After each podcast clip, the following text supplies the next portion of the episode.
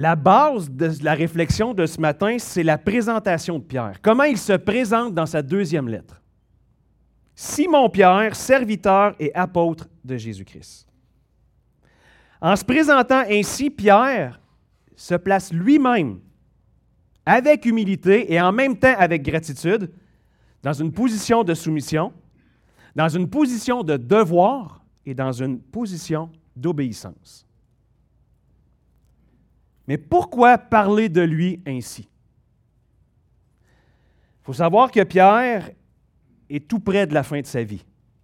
Lui-même, dans la deuxième lettre, il va lui-même le mentionner, toujours dans le chapitre 1, verset 14, « Car je sais que je la quitterai subitement en parlant de son corps, de sa tente, ainsi que notre Seigneur Jésus-Christ me l'a fait connaître. » Donc, il sait que bientôt, il va mourir.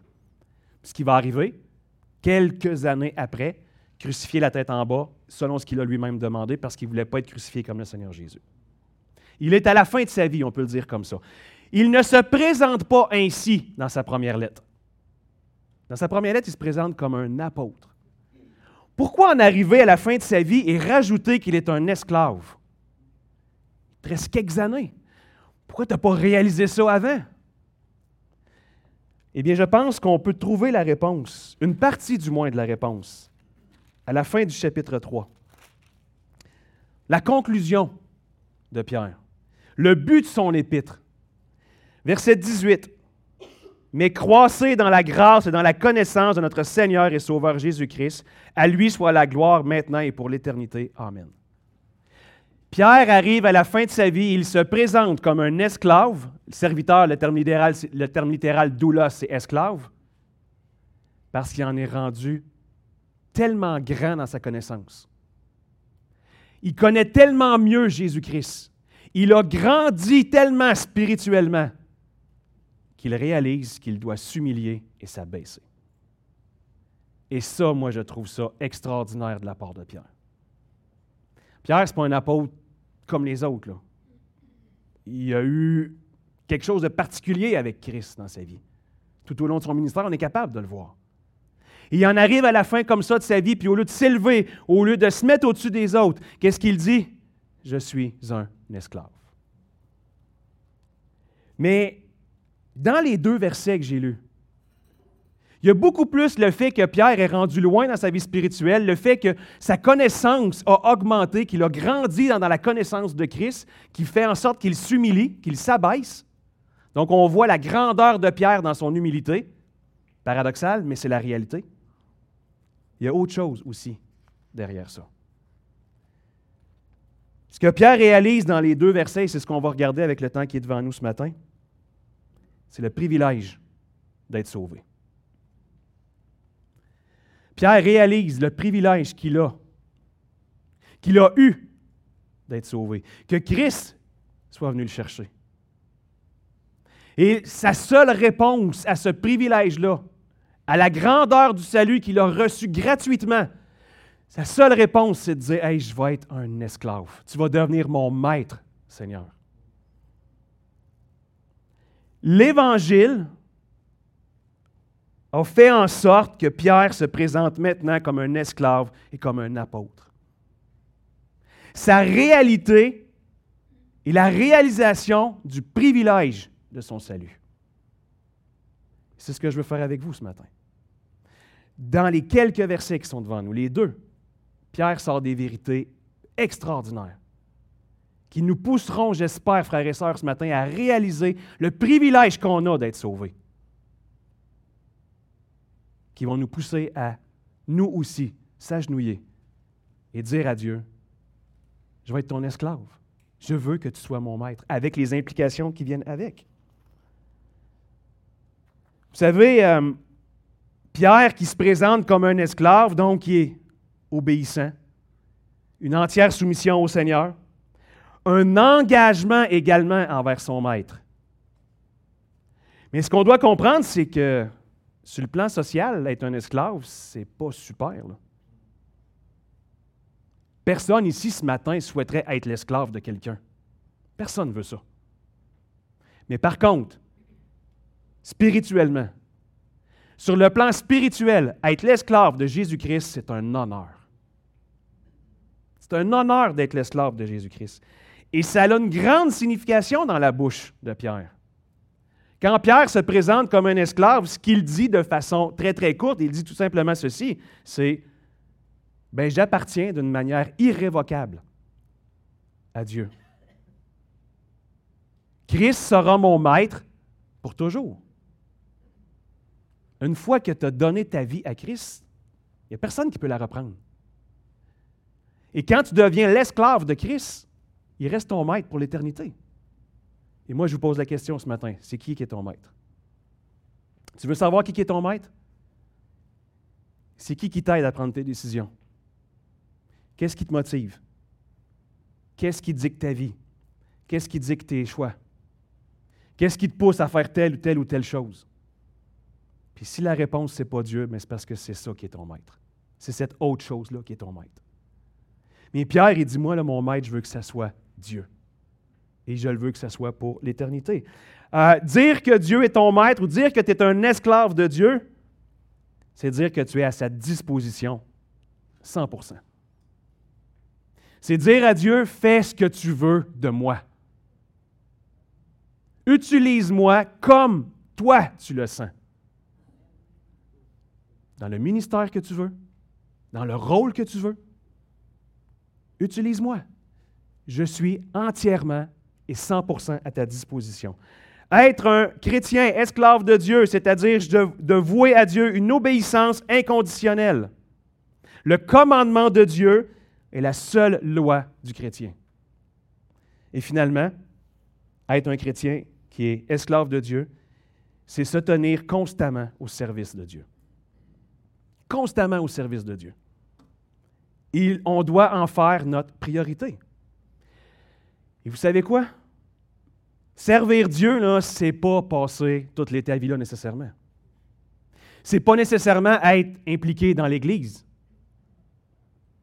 Servir Dieu, c'est s'occuper de ta femme, de ton mari, de tes enfants, comme Dieu le demande. Servir Dieu, c'est honorer ton patron à ton travail. C'est le respecter. Parce que c'est ça que Dieu demande.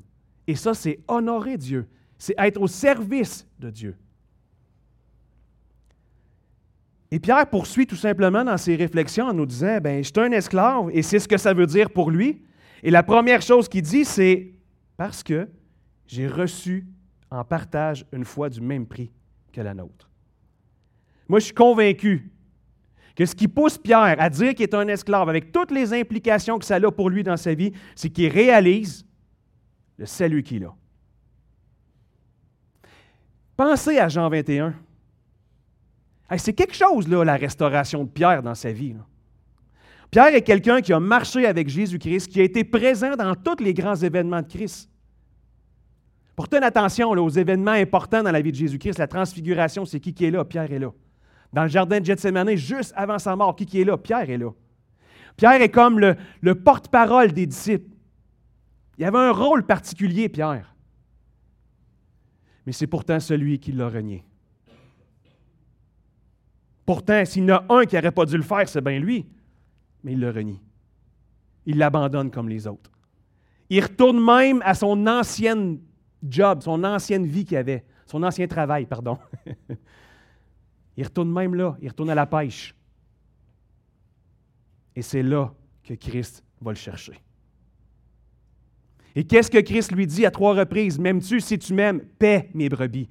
Prends soin de mes brebis. Nourris mes brebis. » Et c'est exactement ce que Pierre va faire à partir du début du livre des Actes. Quelle restauration à ce moment-là bien précis dans la vie de Pierre. Il réalise que Dieu lui a accordé une grâce de le ramener à lui. Ben, il dit « La seule chose que je peux faire, et c'est pas grand-chose, mais comment je peux exprimer ma gratitude? Comment je peux démontrer que je réalise qu'est-ce que j'ai eu comme grâce? Bien, si je vais devenir un esclave. »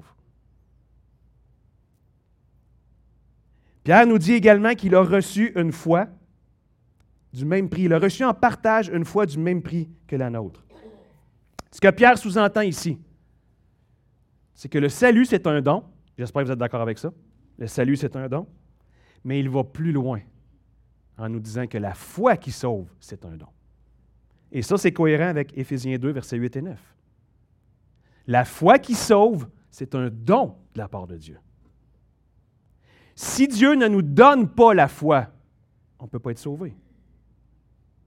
Ça prend une intervention dans notre vie de la part de Dieu pour que je puisse être sauvé.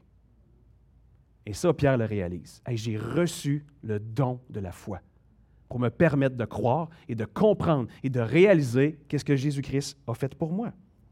Littéralement, obtenir la foi en partage, c'est-à-dire obtenir par la volonté divine ou un tirage.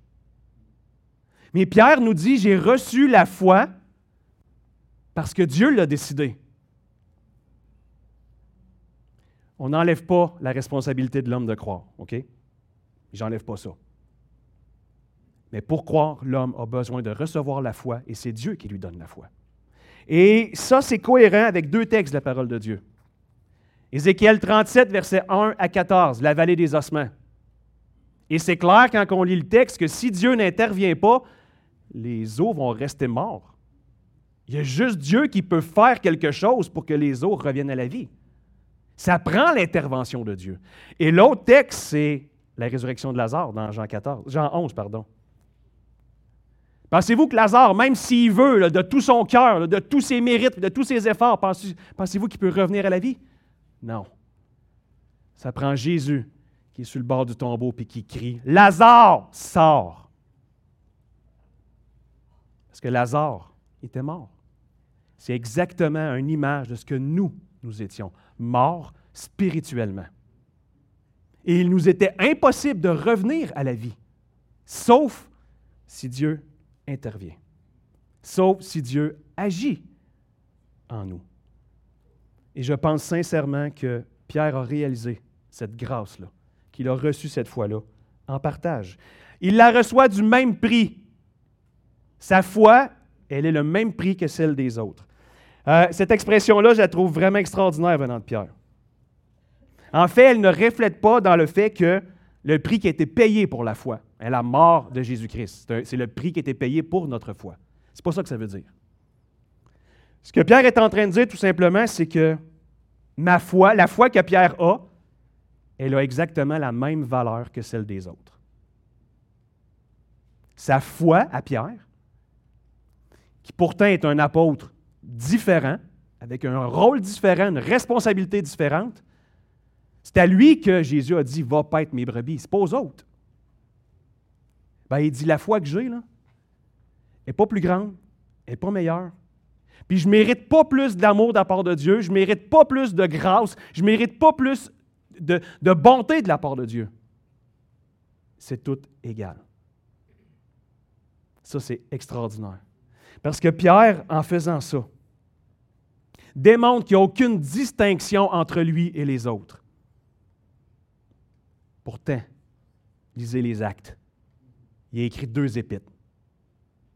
S'il y en a un qui aurait pu se péter les bretelles à côté de Paul, c'est lui. Il dit non, pas de distinction, je suis égal aux autres. Et même, il va beaucoup plus loin que ça. Parce que par cette expression-là, qu'est-ce qu'il dit? Non seulement il est l'esclave, le serviteur de Dieu, mais ce qu'il dit, il est également le serviteur des autres. Wow! Le serviteur des autres. Il ne demande pas d'être servi. Il ne veut pas qu'on s'occupe de lui. Mais lui réalise qu'il va servir lui-même les autres. Quelle humilité extraordinaire de la part de Pierre. Il parle également de la justice de Jésus-Christ. Une foi du même prix que la nôtre, par la justice de notre Dieu et du Sauveur Jésus-Christ. Je ne crois pas que personne ici ce matin pense qu'il a obtenu le salut par sa propre justice. Si c'est votre cas, trouvez une personne de confiance dans l'Église et allez discuter avec elle. Parce que ton salut, ce n'est pas par ta propre justice. Ce n'est pas par tes propres mérites. Et Pierre le mentionne ici. Hein? Il dit, si j'ai reçu la foi, qui est égale à tout le monde, c'est parce que j'ai reçu la justice de Jésus-Christ. Pourquoi la justice de Christ? Parce que 2 Corinthiens, chapitre 5, verset 21, nous dit qu'il était sans péché. Et sa justice, sa vie parfaite, sa vie sainte a été imputée à Pierre. En fait, ce que ça veut dire, c'est que Dieu regarde Pierre comme étant juste, parce que c'est au travers du Fils qu'il le voit. Vous savez, Dieu, là, ne pouvait pas nous pardonner. Il ne pouvait pas juste nous pardonner, dire, c'est correct, vos péchés sont pardonnés, puis venez au ciel. Dieu ne pouvait pas faire ça, parce qu'il aurait été contre lui-même. Il aurait été contre sa propre justice, contre ses attributs. Mais sa justice se devait d'être satisfaite. C'était obligatoire. Et sa colère est retombée sur Jésus-Christ. La justice de Christ, parce qu'il est sans péché, nous est imputée. Parce que Dieu nous considère comme sans péché au travers de Jésus-Christ. Et il a porté sa colère, déversé sa colère, imputé notre colère sur Jésus-Christ en le traitant comme s'il avait péché, bien qu'il ne l'ait pas. J'aime l'expression que Pierre utilise, « Notre Dieu et du Sauveur Jésus-Christ ». Bien que controversée, plusieurs érudits grecs précisent que cette expression fait référence à la même personne. En fait, dans l'original, il n'y a pas d'article « du » en avant du Seigneur.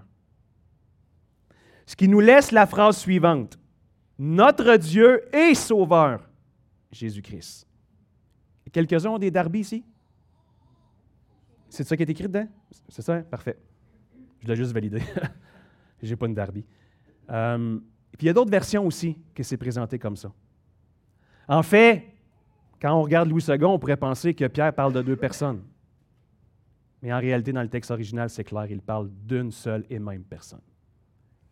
Et ce qu'il est en train de dire, tout simplement, c'est que Christ est Dieu. Et c'est parce que Christ est Dieu qu'il a pu venir sur terre, dans la sainteté parfaite, et prendre notre condamnation et nous imputer sa justice. S'il n'est pas Dieu, ça ne peut pas se faire, ça ne peut pas arriver. Fait que c'est pour ça que Pierre nous le décrit comme ça. Mais ça nous dit également que Christ est l'auteur et l'agent du salut. Ce n'est pas le Père qui prépare le plan, qui le présente au Fils, puis le Fils il regarde ça, puis il fait comme « OK, c'est beau, je vais le faire ». C'est pas ça. Cette expression-là démontre que, avant la fondation du monde, je ne sais pas comment ça s'est passé. Et le Fils a préparé le plan du salut. Le Fils a choisi lui-même ce plan-là, d'aller mourir à la croix. Colossiens nous dit même qu'il a créé la terre pour lui, en lui, par lui et pour lui. Mais pourquoi pour lui? Pour sa gloire? Non, parce que ça prenait une place pour aller mourir. Il a créé la terre pour lui. Ça prenait des arbres pour qu'on puisse faire une croix, pour le clouer dessus. Jésus-Christ est l'auteur, il est l'agent du salut. Il n'est pas juste celui qui a exécuté le plan. Et cette expression-là donne de la valeur à la justice. Parce qu'il est question de la justice de Dieu et Sauveur. Justice divine, justice de Dieu, la justice divine. Qu'est-ce que ça veut dire? C'est une valeur infinie. Quelque chose qui est divin, c'est quelque chose qui est à l'infini. C'est éternel. Vous êtes justifiés définitivement. Amen. Peu importe ce que vous allez faire, vous allez toujours pouvoir retourner au pied de la croix, demander pardon. Jamais, jamais, jamais que votre nom va être enlevé du livre de vie. Parce que la justice, elle est infinie. Mais ça nous dit également que Jésus nous communique sa justice. Wow! Jésus nous communique sa justice. Il nous communique un de ses attributs qui nous permet quoi? De vivre fidèlement dans l'obéissance. Et ça, c'est la suite des versets que j'aurais aimé vous lire, que je n'ai pas eu pris le temps. C'est pour ça qu'au verset 5, Pierre va dire, « À cause de cela même, donc les vérités avant, Faites tous vos efforts pour joindre à votre foi. Quelle foi? Celle que tu as reçue en partage, qui t'a été donnée. Donc, ajoute à cette foi-là un paquet de vertus. C'est quoi ces vertus-là? C'est que ça va t'amener à avoir une vie sanctifiée à l'image de Jésus-Christ. C'est pour ça que Pierre nous donne tout ce texte-là. Il réalise son salut, il se présente comme un esclave, puis il dit, c'est passé, je dois être transformé à l'image de Christ. Et la grâce de Dieu, c'est que c'est de progrès en progrès. Une chance que Dieu ne s'attend pas à ce qu'on devienne à l'image de Christ en un clin d'œil, d'une façon parfaite. C'est de progrès en progrès, Ça se peut, frères et sœurs, qu'il y ait une chute. Ça se peut. Il faut se relever, on demande pardon, puis on continue. Parce que c'est de progrès en progrès. Donc, une sainteté pratique pour le croyant, parce que la justice vient de Dieu. Et on a également la justice qui sauve. Elle a une grande valeur. Jésus sauve tous ceux et celles qui croient en son nom. Puis on reçoit cette justice-là sur la base du sacrifice de Jésus-Christ. Et rapidement, il termine en parlant de la grâce et de la paix qui va être multipliée. Écoutez, je ne pourrais pas tout vous dire qu'est-ce que j'avais à vous dire, mais juste réaliser ceci. Grâce et paix vont toujours ensemble. Remarquez quand vous lisez les Écritures, c'est très, très rare qu'on ait juste un ou l'autre. C'est pratiquement toujours les deux qui sont mis ensemble. Et quand on parle de grâce, comment qu'elle peut être multipliée, la grâce? Je peux-tu avoir plus ou moins de grâce de la part de Dieu? Je pense pas, je l'ai ou je ne l'ai pas. C'est à 100% ou c'est à 0%. Les effets de la grâce, par exemple, peuvent être multipliés dans ma vie. Peu importe ce que tu vis ce matin. Peu importe ce que tu vis ce matin. Tu souffres dans ton corps. Tu as de la misère à arriver parce que les taux d'intérêt ont augmenté, parce que la pinte de lait est rendue à 10 piastres à l'épicerie, parce que le gaz coûte cher. Peu importe ce que tu vis ce matin. Parce que tes enfants ne suivent pas le Seigneur. Parce que tu as un conflit avec ton conjoint. Parce que ça va mal à ta job. Tu as la possibilité de voir la grâce de Dieu. Et ça, c'est la grâce de Dieu qui est multipliée dans notre vie. Les effets de la grâce. Et Pierre nous dit que la grâce et la paix vous soient multipliées. Wow! L'influence de la paix de Dieu dans ma vie, sur tous les aspects. Je peux avoir la paix de Dieu. On a la paix avec Dieu. Ceux et celles qui ont placé leur foi en Christ, ils ont la paix avec Dieu, plus de condamnation. Mais je peux avoir la paix de Dieu. La même paix que Dieu a. Je le répète, peu importe ce que tu vis ce matin, il y a une possibilité d'avoir la paix de Dieu. Et comment je fais pour avoir tout ça? Bien, Pierre nous le termine en nous disant « par la connaissance ». OK, je la prends où, cette connaissance-là? Facebook, TikTok, Instagram. Non. La parole de Dieu. C'est là que je vais apprendre à connaître Christ. Vous avez M. Cadotte qui est ici, là, qui s'occupe des livres. Gênez-vous pas, allez le voir. J'ai écouté une prédication de Doug Virgin, et il disait dans sa prêche qu'il lit 200 livres par année. Même si je fais juste ça, j'en lirai pas 200. Il y a de la connaissance, Doug. Beaucoup de connaissances. Apprenez à connaître Christ. Approchez-vous de lui. Venez à l'Église. Ouvrez votre Bible. Lisez des livres. Écoutez des prêches. Apprenez à connaître qui est Jésus-Christ. Et ainsi, la grâce et la paix vous seront multipliées dans vos cœurs. Et ainsi, peut-être qu'un jour, on va tomber à genoux et qu'on va dire à Dieu, « Je veux être ton esclave. » On termine par la prière. Père Céleste, Seigneur Dieu, merci Seigneur pour ce passage. Merci pour le temps qu'on a pu prendre pour l'étudier et le méditer. Mais Seigneur, ces vérités sont tellement importantes et je te demande de nous aider à les mettre en pratique dans nos vies. Seigneur, j'implore ta grâce pour les gens qui sont ici. Il y en a qui souffrent. Il y en a qui sont dans le besoin. Et je te demande que la grâce et la paix soient multipliées dans leur vie.